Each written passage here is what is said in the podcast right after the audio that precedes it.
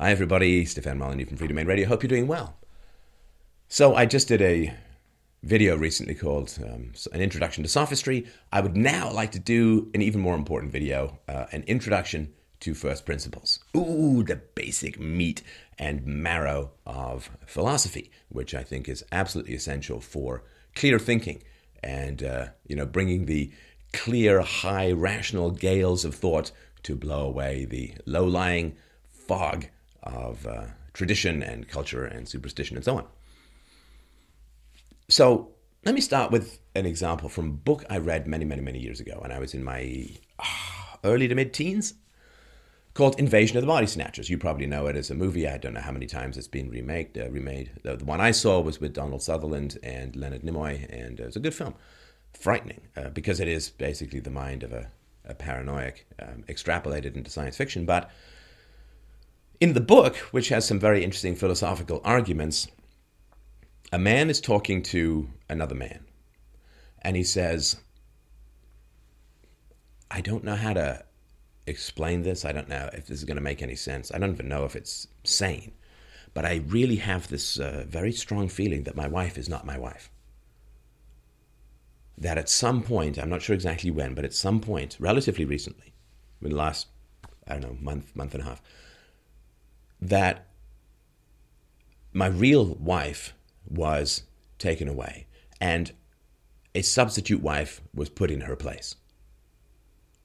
I know, I know, it sounds crazy, but that is what my experience has been. And I sort of feel like I'm sleeping next to some replicant, or, or, or, or maybe it's in a, a, a flesh robot, or, or maybe um, someone who's been cloned. And I, I really feel like this is not my wife.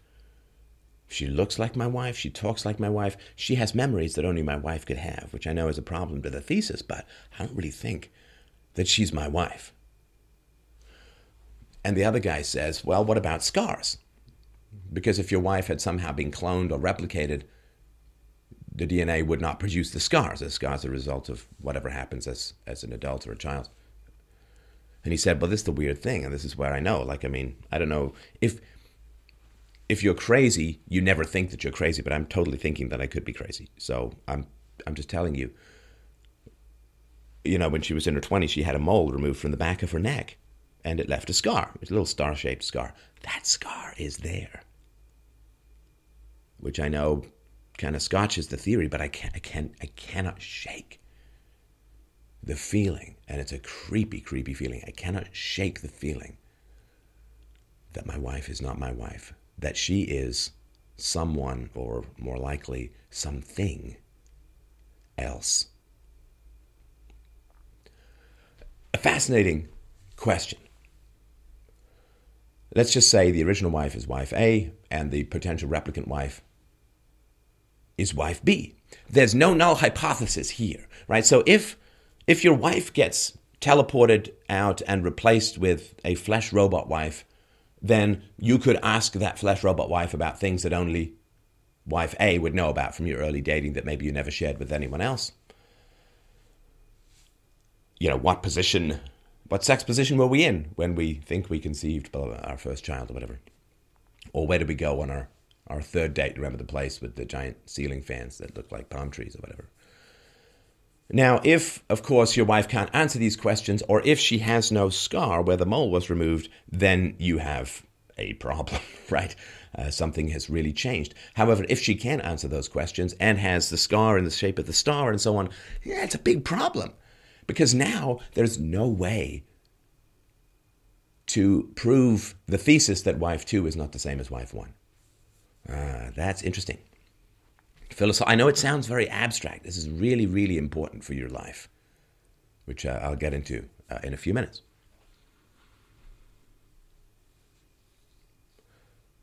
Because there's no way, no, there's no, what's called a null hypothesis. Can something be proven or disproven? Like if I say I dreamt about an elephant last night and I wasn't wired up to anything, uh, can you prove or disprove that? Well, no, you can't because it's my subjective reporting. I mean, it could put it in a lie detector or whatever, but you can't conclusively prove or disprove something.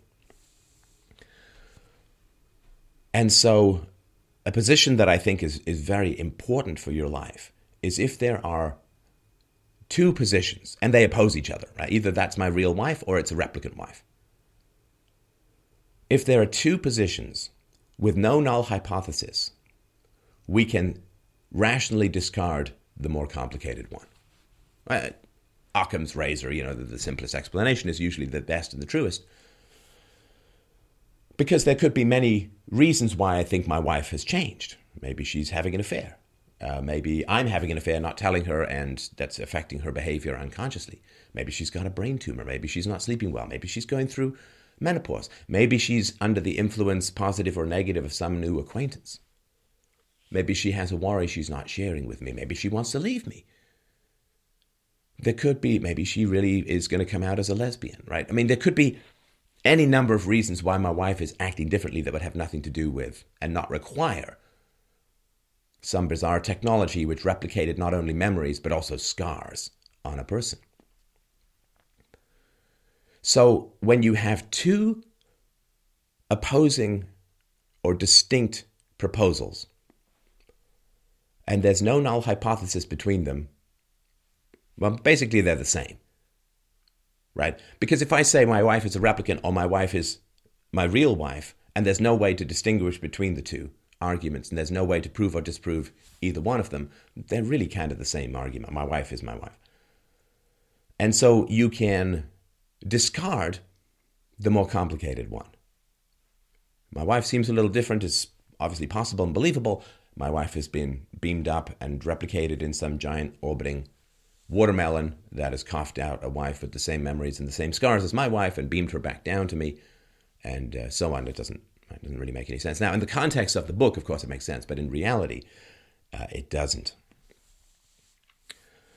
Let's look at another or a more common issue that people uh, bring up. This goes back to Rene Descartes, uh, Rene Descartes, uh, which is the argument, the matrix argument. You know, how do we know for sure that we are not brains in a vat with electrodes being controlled by some hyper sophisticated, what he called a demon, or what we may call space aliens turning us into batteries? How do we know that we are not in a delusion or an illusion? because we have the experience of dreams where we genuinely believe we are doing things which are probably impossible and certainly not in the bed that we're in. We have the subjective experience of uh, of smell, of sense, of touch, of sex, perhaps even of ejaculation or orgasm. We have very vivid and powerful experiences when we kind of know we're in a bed, not moving. So we already have the matrix. Is one of the reasons why the idea is so compelling. Is we have that every night. So how do we know that dreams are subjective, but tangible reality, uh, sense reality, waking reality is objective? Well, there are ways of, of testing that. So, for instance, uh, if, if I go to sleep and I have a dream that I'm doing cartwheels on a beach in Belize, well, what I can do before I go to sleep is I can set up a, a camera, like a video recorder, to record me. And then I have the subjective experience of having dreams uh, or, or, of uh, doing cartwheels on a beach in Belize but then when I wake up and review the footage, I realize I didn't sleep fly to Belize. Right, I'm not missing from my bed. Uh, I'm I'm in my bed the whole night, and I'm not doing cartwheels on a beach in Belize. So that's how I know it's subjective. I could you know get someone to watch me all night as well if I want to trust that person, whatever. So that's how you know it's not occurring. It's occurring in the mind, but not in reality. However, of course, if I have a memory of doing cartwheels on a beach in Belize, which, which I do actually, but if I have a memory of that, and there are videos of it, and I have plane tickets, and uh, my family was there, and my friends were there, and we all talked about what a great time we had, then there's no reason, of course, to believe that it was a dream, because there's actual video footage of me doing the, the cartwheels, which don't occur when I'm when I'm dreaming. So in this argument, uh, you know, maybe re- waking reality is a dream just like we sleep? Well, no, there's a difference, right? There are differences in that dreams cannot be recorded by third parties, but waking reality can be. And of course, in dreams, things tend to be very consistent. You know, you're you're walking on a submarine, it turns into a whale, you fall, you can swim underwater, and then you are hugged by an octopus, which turns into Kim Kardashian's butt cheeks or something like that. I'm sure we've all had the same dream. Torpedoes and butt cheeks, not hard to figure out. But um, when we are dreaming, things happen in a flow. They happen randomly, objects don't have constancy, there are no laws of physics that apply in a universal that can't be observed by third parties. These are all indications that what happens in dreams is physically impossible in the real world. I mean, as a whole, some certain aspects of it would be possible, but as a whole, there are transitions without travel. You know, I'm in the Arctic, I'm in the equator, and so on, with no intervening travel. And so, this is, you know, for these and many, many other reasons, we know that dreams are subjective within our minds, but waking reality has consistent principles, right? Object constancy, the laws of physics are universal, they are inviolable, at least at the sense data level. And so we know for sure that there are differences between dreams and reality. Now, what we could say is maybe our waking reality is a dream, even though dreams are subjective and inconstant and unverifiable by third parties and, contain contradictions and other impossibilities. We could say, even though waking reality and dreams have opposing characteristics in, in many ways, incompatible, opposite characteristics. Maybe, just maybe, waking reality is also a dream. Well, that doesn't work because dreams are very specific and have specific characteristics. You can't take that and then say that it's the same. So, for instance, water uh, tends to take the shape of the container you pour it into, right? A brick does not. So, if you say, well, maybe a brick is just another kind of water, you know, at the sense level, right, at the sort of naive empirical level, it doesn't make any sense because water has particular properties that aren't applicable to bricks. You can't take those properties and then just say, well, maybe a brick is just a different kind of, maybe a brick is just another water. Well, no, because it doesn't have the same characteristics. And so waking reality doesn't have the same characteristics as, as dreams, and they're opposing. Now, if you're going to say that waking reality is just another kind of dream, then you have to have a null hypothesis for that. Because we have one to compare dreams to waking reality. So, how, if, if waking reality is a dream, how would you know? How would you know? Now, it turns out that there's no way to know. Whenever you talk to people about, well, how would you know? I know why dreams are dreams. I don't know how you would prove that waking reality is also a dream. And whatever test you put up with, whatever test you put up, there's no answer to. So, in other words, reality is real or reality is a dream. There's no null hypothesis between these two. And therefore, the simplest explanation must be accepted. And simplest explanation is waking reality is objective, empirical. It's not a dream. You know, dreams aren't a dream within a dream. We're not in the matrix and so on. As the simplest and most universal and most understandable explanation for a wide variety of reasons. So, for instance, how do I know that waking reality is different from dream reality? Well, in dream reality, I never I am never told knowledge that I do not at some level possess. Right? So I've never had someone in a dream step me through uh, all of the mathematical and physical proofs for Einstein's second theory of relativity. It's never happened. Right? I have been lead singer for Queen, which has never happened, but I'd certainly love to try one day. Not with the the cold voice, but anyway. Yeah, like I could step into Adam Lambert's prancing boots. Not gonna happen. But I have never told myself in a dream information which I do not have at some level or at some capacity. But of course, I can go if I want, uh, take courses and uh, or just look up and go to Khan Academy and look up a variety of things that I don't know. Which means that there's consciousnesses out there that have knowledge which I don't. Anyway, you could sort of go go on and on um, with with this kind of stuff. But there, the, the answer is no. Uh, existence exists. Other people exist. They're just like me. I'm not a brain in a vat because there's no way to prove or disprove that I am, and so we throw out the most complicated one, and we take the one that fits the most evidence. So, having stepped from um, invasion of the body snatchers to the matrix, we can now move on to first principles. So, can the mind make an error in a dream? When I'm dreaming, can I make an error? In a kind of way, no. Because I'm creating that reality. Uh, you know, my subconscious is creating that uh, through the weird magic of the brain that allows us to do these amazing things while we sleep. So errors cannot exactly exist in purely subjective phenomenon. I mean, if I like a painting, or let's say something even simpler, I like the color blue. Uh, blue is my favorite color. One is the loneliest number, blue is my favorite color.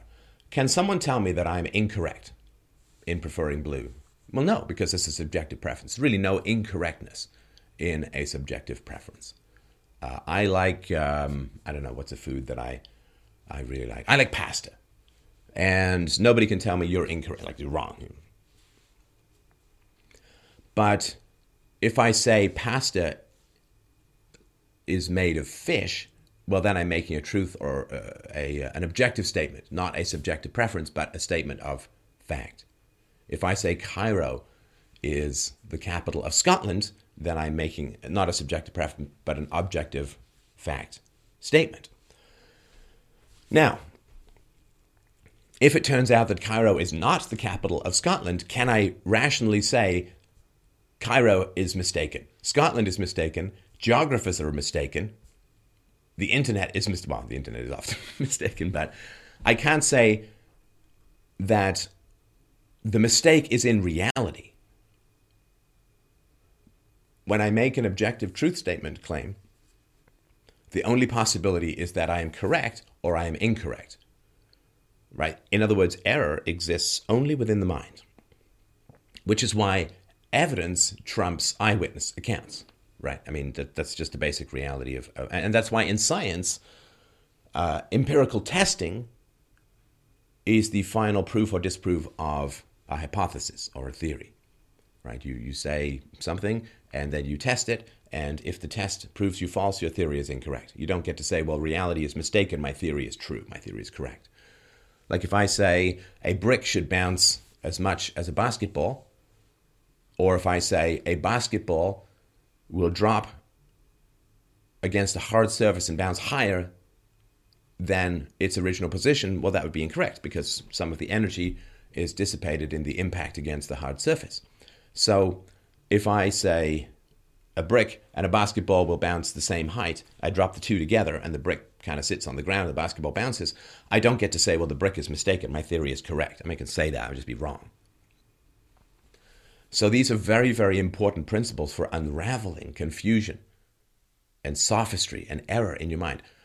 Error occurs only in the mind, and first principles tell us whether we're correct or incorrect. And correctness or incorrectness in general references empirical or objective reality, measurable reality in some manner. So there are two principles, two first principles, since what we are doing when we philosophize in general is we are attempting to describe objective principles or things or events or whatever, then there are two principles. Since what we're trying to do is describe reality, there are two principles which reality embodies. The first is rational consistency, logical consistency. So the famous syllogism all men are mortal, Socrates is a man, therefore Socrates is mortal. Well, that is actually a description of biological reality, right? All men are mortal. Walt Disney popsicle accepted, but all men are mortal. Socrates is a man, therefore Socrates must be mortal. That is a description of biological reality.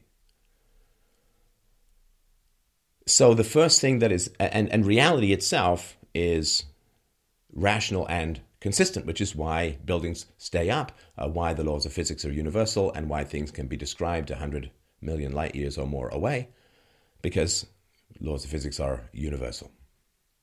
They describe the behavior of matter, the effects and properties of matter and energy, and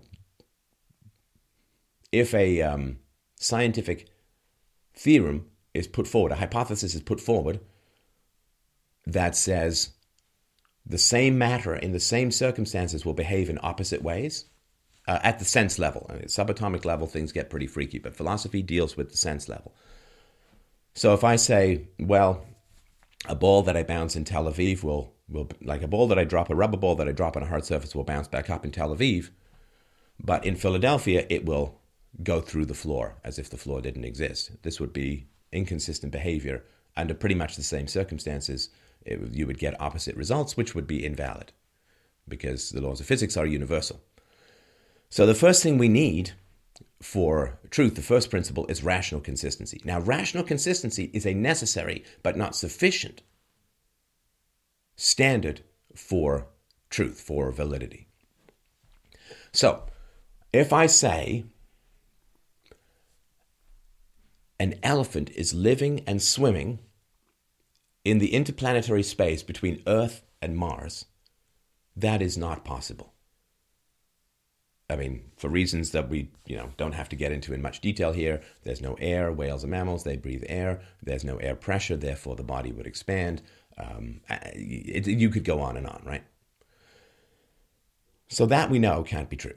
Can't be true. There's a famous sort of argument from Bertrand Russell, Lord Russell, uh, who says that uh, you could say, well, there's a teacup floating somewhere beyond the orbit of Mars or something like that, and there's no reason to believe that there is, but that at least would not be impossible.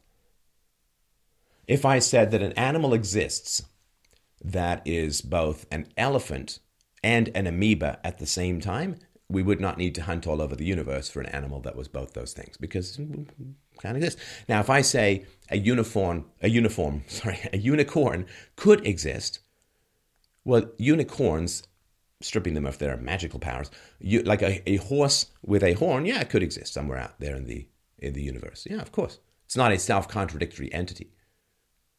But if I say a unicorn exists that is both fire and ice simultaneously, and is both a reptile and a mammal and an amphibian simultaneously, we would not need to hunt the universe over to know that such a self contradictory entity could not exist. If I say somewhere in the universe is a square circle, well, uh, we don't need to hunt all over the universe to find out whether that's true or not.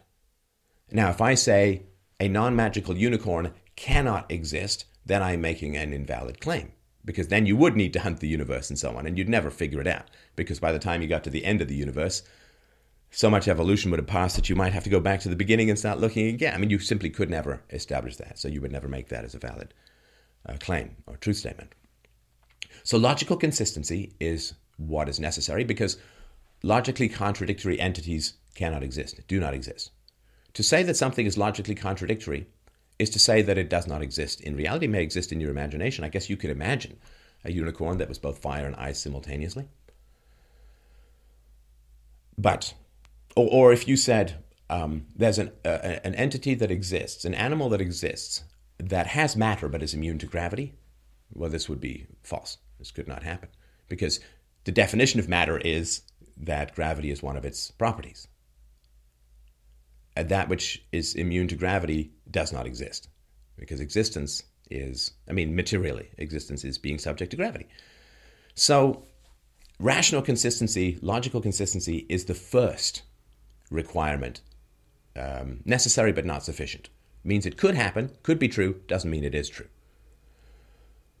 So, that's the first principle, rational consistency. And you see this in mathematics, you see this uh, in uh, engineering, you see this in physics, you see this in biology, that if people put forward arguments that are logically self contradictory, they are dismissed without appeal to evidence. Right? So if I were charged with some crime, I was charged with shoplifting, say, and the shoplifting happened at 3 o'clock on a Thursday afternoon. Yet, at 3 o'clock on a Thursday afternoon, I was kissing my wife on the kiss cam at some major sporting event with 20,000 people watching. They would not investigate and look for my fingerprints and look for, like, because I, it's not possible, of course, to be in two places at the same time. Therefore, because it is rationally impossible for me to be shoplifting and kissing my wife on the kiss cam at the same time, then uh, I would I would have an airtight alibi. I would not be charged with a crime because it's because it's impossible. You then would not proceed to testing for empirical evidence. You wouldn't go down to the store and say, "Well, did you see that guy here?" You wouldn't dust for fingerprints, and if found, would prove that I was there at that time. Anything you, you simply wouldn't. It would be airtight alibi. He's off. He's not a suspect. Never going to happen. Couldn't happen. So the first test is rational consistency. Once rational consistency is passed, then you go for empirical evidence. So, any theory which denies the possibility of rational consistency and or empirical evidence has nothing to do with philosophy. It would be in the realm of sophistry or superstition or irrationality or culture or whatever it is. And so when someone says, I know this is true, this is valid, this is factual, you should prefer truth over falsehood, and so on, those are in the realms of philosophy. And being in the realm of philosophy, they are subject to rational consistency and empirical evidence. Any entity which fails the test of rational consistency is identical with non existence. And even if something has rational consistency, if it cannot be empirically observed, it is in a state of unproven potential existence. Right? If I say I have a car, or you don't know me, I say I have a car, well, you may believe me, you may not believe me, but that doesn't prove that I have a car if I say that I have a car. Now, if I say I have a car that is both a comet and a car and an ugly shirt and a horse at the same time, you don't say, like, well, maybe. maybe that's a new model that I haven't heard about. You wouldn't say that at all.